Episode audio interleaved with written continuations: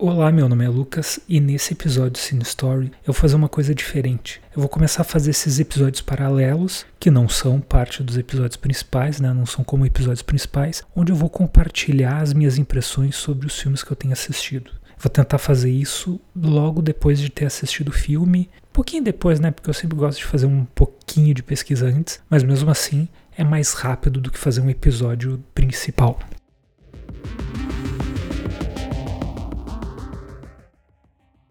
Então hoje eu vou compartilhar os meus pensamentos, as minhas impressões sobre o filme O Pássaro do Oriente, no original Earthquake Bird, que está disponível na Netflix. Esse é um filme protagonizado pela Alicia Vikander, que ficou mais conhecida no filme Ex Machina, ótimo filme, assista, e conta a história de uma sueca que foi embora para o Japão e ela trabalha lá como tradutora, pelo que eu entendi, ali ela faz legendas. E logo no início do filme a gente vê que tem uma pessoa que desapareceu, uma guria, e a gente descobre que é amiga dessa protagonista, da Alicia Vikander. E como é que a gente descobre isso? Quando a polícia vai lá pegar ela para interrogar, porque ela é acusada do assassinato da amiga.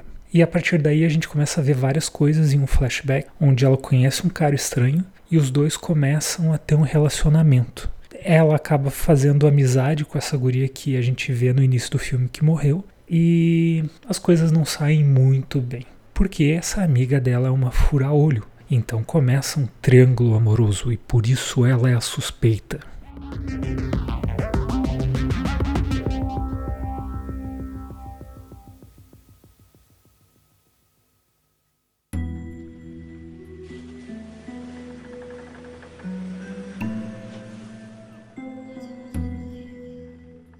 Bem, esse filme é baseado num livro chamado The Earthquake Bird. Acho que aqui no Brasil ficou Pássaro do Oriente, não procurei se tem edição brasileira desse livro. E ele é ruinzinho, hein? O que, que ele tem de bom? Vamos começar falando do que ele tem de bom, porque ele tem uma coisa maravilhosa, que é a interpretação da Alicia Vikander.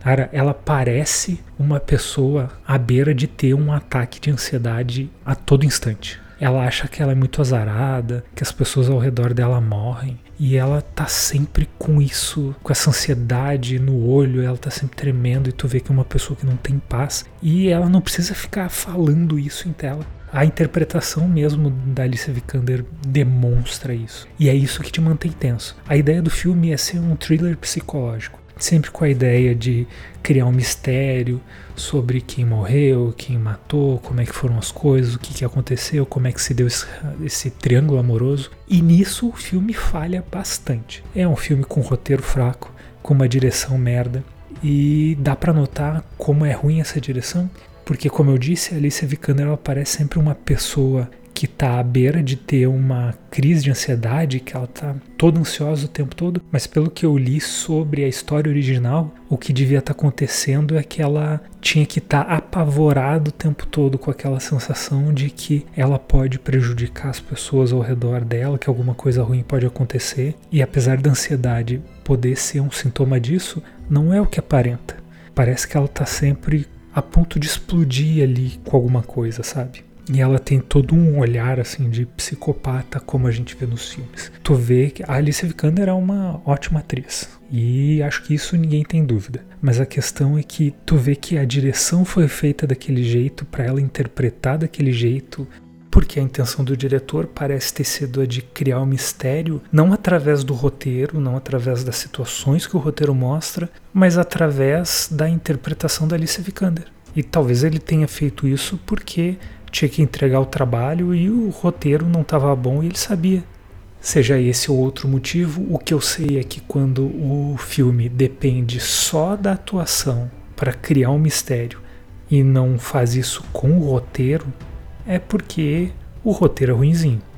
Mas existe uma intenção explícita do diretor de criar um mistério sobre a protagonista ser capaz ou não de matar uma pessoa. E o filme acaba se perdendo nisso, porque ele não foca nos assuntos que tem. Ele não foca direito no triângulo amoroso, ele não foca direito no mistério do assassinato da amiga dela, ele não foca direito no desenvolvimento dos personagens, porque todos os personagens uh, são meio misteriosos, eles não se revelam uh, logo de imediato, eles estão sempre demonstrando que a gente não sabe alguma coisa sobre o passado deles, mas isso não é desenvolvido direito. Então a minha dica é: se você nunca leu o livro, fique longe desse filme.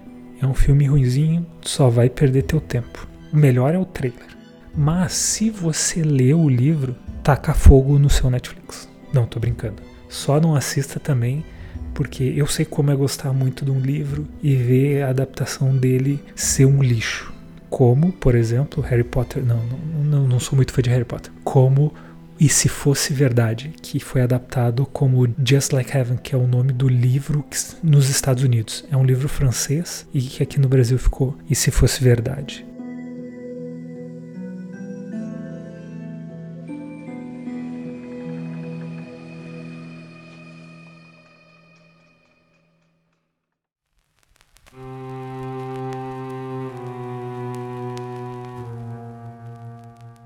Então esse é um episódio bônus mais curtinho do Cine Story Podcast. Eu espero que você tenha gostado. Vai lá no Twitter, no lucaseditor, me diz o que você achou disso. Eu vou procurar compartilhar mais as impressões dos filmes que eu assisti dessa maneira, porque assim fica mais fácil de fazer um episódio com uma frequência maior, porque aqui não exige tanta edição, não exige tanta pesquisa, não exige criar um roteiro. Eu vou só compartilhar meus pensamentos com vocês, tá certo? Muito obrigado e até a próxima.